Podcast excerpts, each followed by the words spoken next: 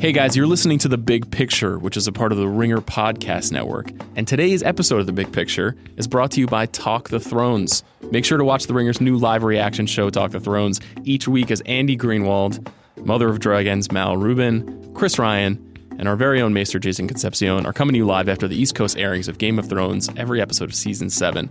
Talk the Thrones will stream exclusively on Twitter and Periscope right after each episode ends and can be found on the Ringer's Twitter handle, at Ringer.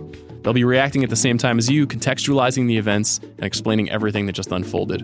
Again, the show is called Talk the Thrones. You can stream it live after the East Coast airings of GOT Season 7 on our Twitter and Periscope at Ringer.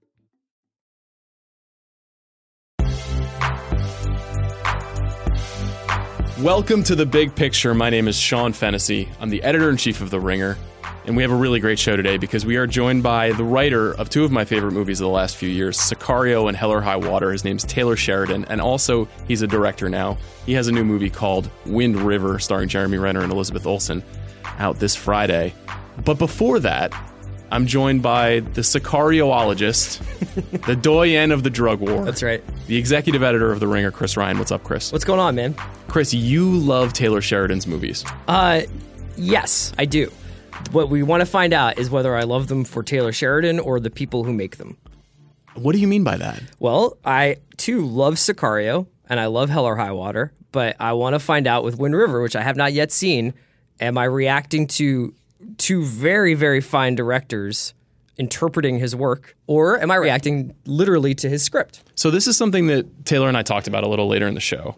And it is an interesting thing because Wind River is a little bit different from his first two screenplays. And, you know, we should talk about those this, these three movies. He has said this is a trilogy about the American frontier. Sicario is about the drug war. Hell or High Water is essentially about poverty in Texas.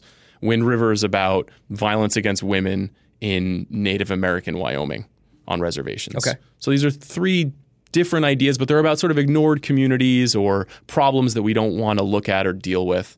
And you mentioned these two filmmakers on his first two screenplays, which, gosh damn, that's really good luck to get Denis Villeneuve on your first movie and David Mackenzie on your second. Absolutely. Yeah. Wind River is a little different, though. It's a little bit slower. It's a little bit more meditative. It's a little bit more, frankly, tragic and purposefully so. But you know, one thing that I've been talking to some people about with with Sheridan is the first two movies that you love are these really propulsive, aggressive stories. You know, like tell me about what's so great about Sicario, which as we you have memorialized on your podcast, The Watch, is a is a, a film of great importance to you. Yeah, I think it's Villeneuve making a art film out of a war film and militarizing something that I think most of us think of as a crime story, right? So it becomes this almost an apocalypse now. I mean, this has been used a lot, but this idea that it's basically the apocalypse now of the drug war. That it's uh, you have a, an audience cipher who goes down the river with these um, these people on the metaphorical boat and just keeps going further and further into the jungle. In this case, the desert. So Emily Blunt's character thinks she has a moral compass and she thinks she understands what she will or won't do to get the result that she wants. And she meets these two men played by Benicio del Toro and Josh Brolin, who are dissuader of those notions of what is up and what is down and what is right and what is wrong. But ultimately, it was the calling card for Villeneuve. Like, if you've seen Enemy, if you've seen Prisoners, it was just the perfect marriage of this guy who is probably the most stylish, active director working. You know, just every shot is this sumptuous, creeping, dreadful picture with this really bare knuckled, terse, noirish script yeah. that found some nuance in characters that I think in lesser hands could just be archetypes, just bad stereotypes. And what about Hell or High Water, which I don't, you know, I'm not sure you and I have ever really discussed that movie, but is slightly different and not. I don't. I would say it's certainly as masculine, but maybe not as metaphorical. You know, that's a bank robber movie basically about two brothers who are trying to raise enough money to buy back their mother's foreclosed farm. Well, that's another case where I think that Mackenzie makes this really interesting cho- choice to essentially depopulate the frontier. You know, in a way, when you look at that movie, most of the scenes are you have these incredible picturesque land- landscapes, and there's like one or two people there. You know, and part of that is obviously it's just a different it's a different you know density of population in the West anyway. But there's a real feeling like you're watching ghosts And you're watching these like it's g- these guys who are the last few occupants of a ghost town, and that ghost town is the West. It's it's Texas. It's these places that used to have oil or used to have industry or used to have small towns that were self sufficient and now are just essentially like a diner, a pawn shop, and a liquor store and a church. You know. Yeah, it's funny, and and that movie in particular, there was a lot of comparison to Trump's America and how this is an mm-hmm. iteration of you know red state abandonment and the people who are forgotten and what the actions that they take to avenge the way that the country has treated them. And you know, Taylor has talked about this in the past about how you know some of that could be reflected and some of that is a bit overblown. And uh, he's thinking more specifically about people and not about politics. You know, Wind River, I think, is a very similar sort of story. It's a very, it's, it could be a very politicized story, and he's gotten a lot of credit for you know casting thoughtfully and you know he shoots this story through the eyes of a white protagonist played by one of your favorite actors. We'll talk about him in a minute, but it's an interesting choice. And he mentioned to me that. And he th- thought it would have been irresponsible to try to write the story from the perspective of the Native American characters, which makes sense, though they play a huge part in the story and are, I would say are not marginalized at all. But the white man in question is uh, is Jeremy Renner, and you you love Jeremy Renner. I do. I mean, I think Jeremy Renner is a really interesting test case of someone who probably isn't magnetic enough to play Captain America, but is still famous enough to be in the Avengers. and because of that has taken up a lot of his time with being in Mission Impossible and being in the Avengers and being in you know Hansel and Gretel Witch Hunter or whatever the hell that was called. And hasn't really appeared in enough movies like The Town and Hurt Locker and The Immigrant. You know, these movies are happening too infrequently for my taste for how good I think he is in them. Um, he brings a real like stoic humanity that reminds me a lot of guys like Robert Ryan, like these you know these great face, great silent actor that doesn't does a lot with a little, and is just a really inventive guy. And the best kind of combination of those two is a movie that I am pretty much on an island about being obsessed with, which is Bourne Legacy, which I think he's excellent in. But he's a really interesting person where it's like came out of Hurt Locker, obviously picked up a lot of franchise work, and essentially, I think it, it's really important to understand, was supposed to take over Mission Impossible yes, which explains a lot about what's happening. In some ways, he has been tied up with the Mission Impossible movies. I don't think he's in the new one. And the Avengers movies, and the Avengers movies too. He has been the most disgruntled member of that ensemble. he has the worst powers. You know, he's a good does, archer, but he's. I, it sounds like he's also like. I they put, put me in front of this green screen. I have no idea what part of the script I'm reading. I just say what they tell me to say, and then I, I get out of there. But you know, they've never been like well, this is like he had his kind of an, a moment in Age of Ultron, but like I, I think for the most part, You mean when they went back to the farmhouse? Yeah. with Linda Cardellini. Yeah. yeah, and that was that was a moment. Yeah, but that's like seven years of his life to get like one scene with Linda Cardellini. It's like think about all the other movies he could have couldn't have made. Now he may kill the messenger. There's stuff in in in his filmography. He he's in great in Arrival, but I think it's just uh it's tough. You know, he hasn't really. He I think he's an example of the bad side of our actors getting too locked down by these. Hey, we're going to need you for eight months every other year, nine months every other year. So that's interesting the way you describe him too. I would say Wind River, regardless of what you think of the movie, is a great use of his talent because he's very taciturn, he's very masculine, and he is like he's a person that you believe as uh, a, a a skill set guy. You know, he's like he does one thing really well. Sure. You know, he can be Ethan Hunt's number two. He can be a, a master archer. In this movie, he plays a predator tracker Oh. and killer Great. um, which you can imagine how his skills come into play in a movie um, in which he has to hunt down uh, murderers. Um, but there is something still a little bit vacant or absent, and in this movie, it makes a lot of sense because he's kind of a hollowed out guy who's had a very difficult and, tr- and troubled family past. But for me personally, I've never quite been on the um, on the Renner train Okay. the way that you have been. Um, I, in part because I think he he's been unable to save movies like Kill the Messenger in the past, which on paper is catnip for me. And then if he can't sell it, then it won't work. But maybe and maybe that's why he's not. Yeah, Ethan maybe. Hunt number two. Yeah, know? I mean, a lot of the times it's like it's not necessarily like, you, you know, I do do think to some extent the market determines your value, and like he probably could make a lot more out of the franchise appearances he, he's had. There are other people in Mission Impossible movies who are on the screen for a lot less time than him, who are like, I'm gonna have a ton of fun while I'm doing this. That's the thing. I think I think he has a fun problem. Yeah. um, and, and that's not necessarily a bad thing. Robert, I would never describe Robert Ryan as a, a As fun, fun a fun actor. Yeah, right, exactly. But but by making the choice that you say you make, you know, he's, he is he has to be Hawkeye now for another five years. Can I ask you one quick Sheridan question before you get into the interview? yeah. Do you feel like he pulled more from Sicario, Hell or High Water? Like where? What kind of what, what is his sort of style in his first time behind the directors in the director's chair? It's way more John Ford. Interesting. You know, it's way more the big open vistas and the snowy mountains and um, one man struggle against another. And it's a it's a very moral, quiet, tragic movie that then in the final act turns into this explosive combination of the best parts of Sicario and Hell or High Water. Okay. I would say the movie is completely worth it for the for the for the ending. Okay. Um, so yeah, I mean, Chris, thank you for coming in and sharing your expertise on the truth about masculinity in movies and about Jeremy Renner. That's great. And now let's go to my interview with director writer Taylor Sheridan.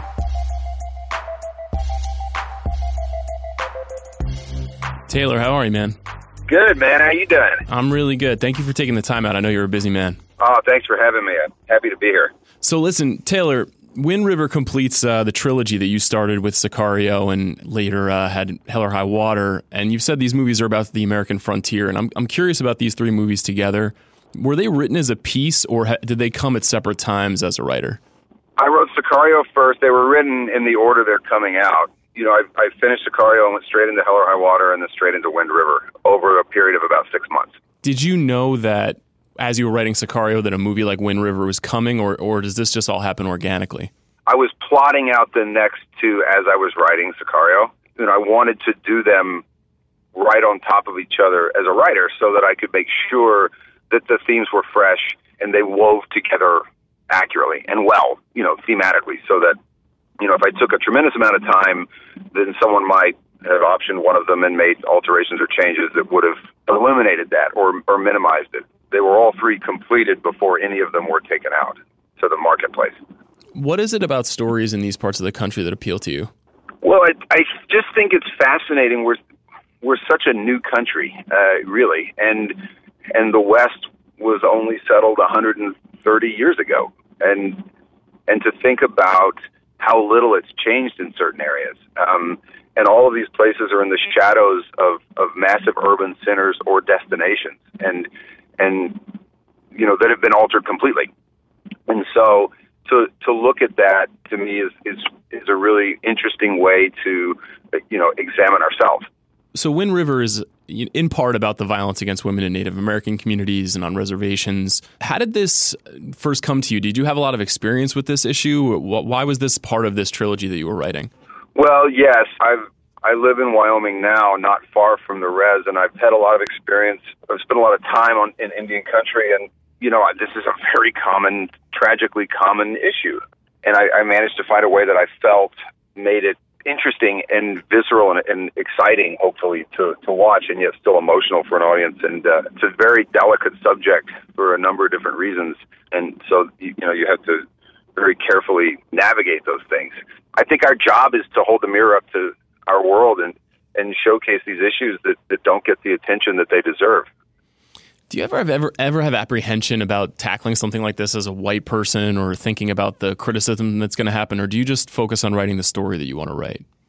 You know, there's apprehension with anything you write, and obviously, you you know, I had to be very aware because I could be naive or arrogant and misrepresent something. But I took a tremendous amount of time, and again, because I've spent enough time in the community in Indian country, that I I understood very plainly, you know, the realities of that world and a way to write from the point of view uh, as a white man about their world. And I think what would have offended them is if I had attempted to tell it from a Native American point of view because I don't have that. Mm-hmm.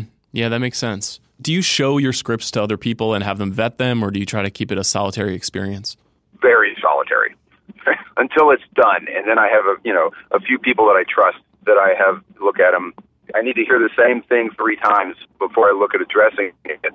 Um, because everyone's going to have different opinions and just different tastes. And no matter what I did, there will be someone that won't like a specific story. And likewise, there are things I could do. I could make some pretty bad screenwriting choices and there are some people that'll still love it because it, for whatever reason, it speaks to them. There's a consistency that I'm looking for when I'm when I have people read my my screenplays and things that they question or doubt.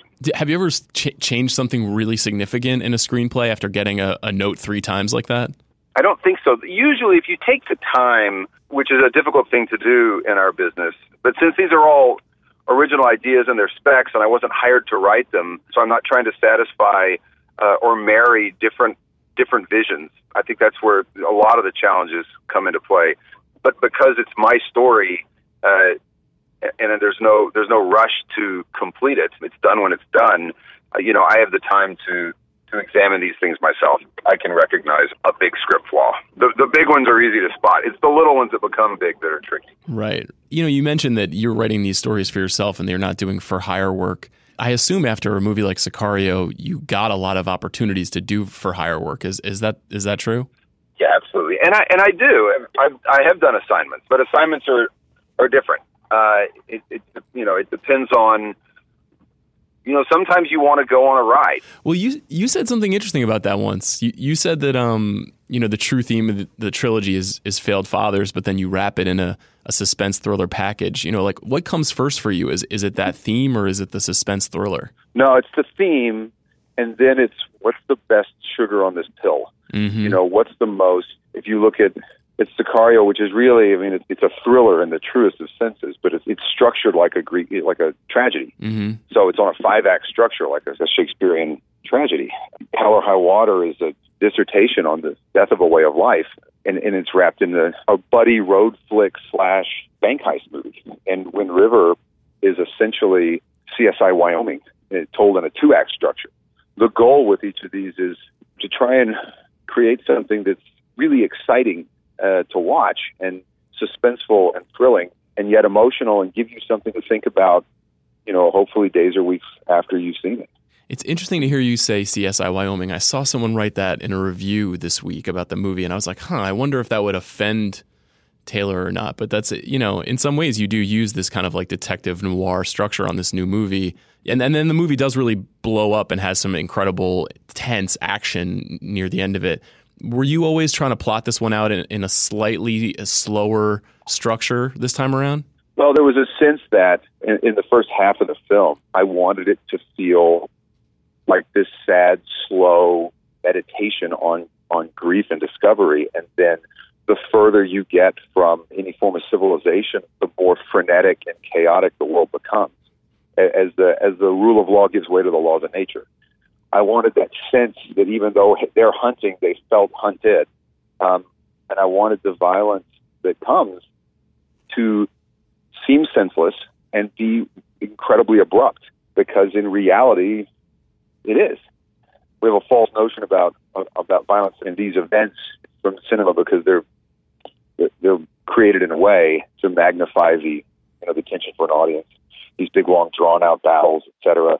You know, I, I think I compiled, which was pretty morbid, about an hour and a half's worth of involved shootings, some massive engagements and some very rapid things. None of them lasted longer than a minute.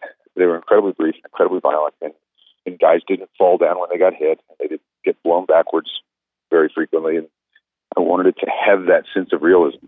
This is something you did before you started Wind River? It's something I did before I directed it. And let's talk about that a little bit. So you had two really gifted filmmakers making your first two films, which uh, you know I think is very lucky in some respects. And then you obviously have decided to make this movie. I've, I've heard you say that you felt like you were the person who could best, you know, treat and respect this material that you wrote. But w- was there anything about it that made you nervous trying to direct? Everything. I said that specifically in in connection with portrayal of Native American culture. Mm-hmm. That I knew do I, was I saying I think I could direct it better than Denis or David? No. Uh, that's not what I meant. What I meant is I could execute this vision in a way that was that was well received and did exactly what I wanted it to do for this community, and that I did. It was more the manner in which the material was treated for for the very people that I was I was hoping to give a voice to than it was any cinematic style or or or, or filmmaking achievement that makes any sense. No, it does, and you know, you uh, many people know that you were an actor for for many many years before you were a writer and, and a director. Did you know when you were working on Sons of Anarchy, for example, that one day you wanted to be behind the camera, or has this been a really recent revelation for you? It's something I've always wanted to do, but it, it was one of those things that how does the college dropout do that? You know, most filmmakers have studied film. Mm-hmm. Um, I realized one day I have too. I just didn't realize I was doing it. You know, all of my adult life on TV and film sets. You know, I was friends with writers, and and uh, and Kurt was was very open about discussing story and said some really smart things as a, a you know when he directed episodes, and it started to peel the curtain back for me, and I started to see okay, I, you know, I, I'm understanding this from a structural standpoint. You know, actors get on the caboose of the train, and the, the screenwriter, you know, he designs the engine, and, the, and then the director drives it. What was the hardest thing about it that you didn't expect once you were in that chair? That every single decision is the director's. There is no decision that can be delegated. I, I was talking to someone yesterday where, where I said directing is the only socially acceptable form of dictatorship left on earth. Uh, there's just it is a dictatorship. It Some really people is. might disagree Um, with that, but you know, Not directors. right? A lot of other people. The director will. Pete Berg told me before I started. He said, "Look, I was going to walk up to you at one point with three pebbles in their hand. Uh, one's going to be a sand-colored pebble. One's going to be a tan pebble. And one's going to be uh, an ash-colored pebble. And I'm telling you right now, it doesn't matter which pebble you choose, but it matters which pebble you choose. and I had no idea what the hell that meant until I knew what it meant. You know, every decision matters, but you just have to make it. Will this affect how you write in the future? If you're going to direct another film, I assume you will. The challenge is to, is to try and not let it. hmm You know, uh, because it can. You know, as a director, I can go, "Gosh, this can be difficult. It's going to take so many days. It's going to be too hard. Uh, let me let me shrink the scope of that moment." Uh, that would be the director in me, um, or let me manage that moment in a different way.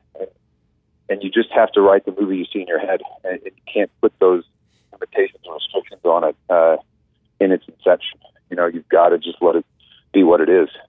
Tell me about how you cast the movie. So Jeremy Renner and Elizabeth Olsen are two of your stars. We talked a little bit about um, also casting, you know, Native American actors, and what, what kind of process did you go through there to to make sure that you were getting the people you wanted?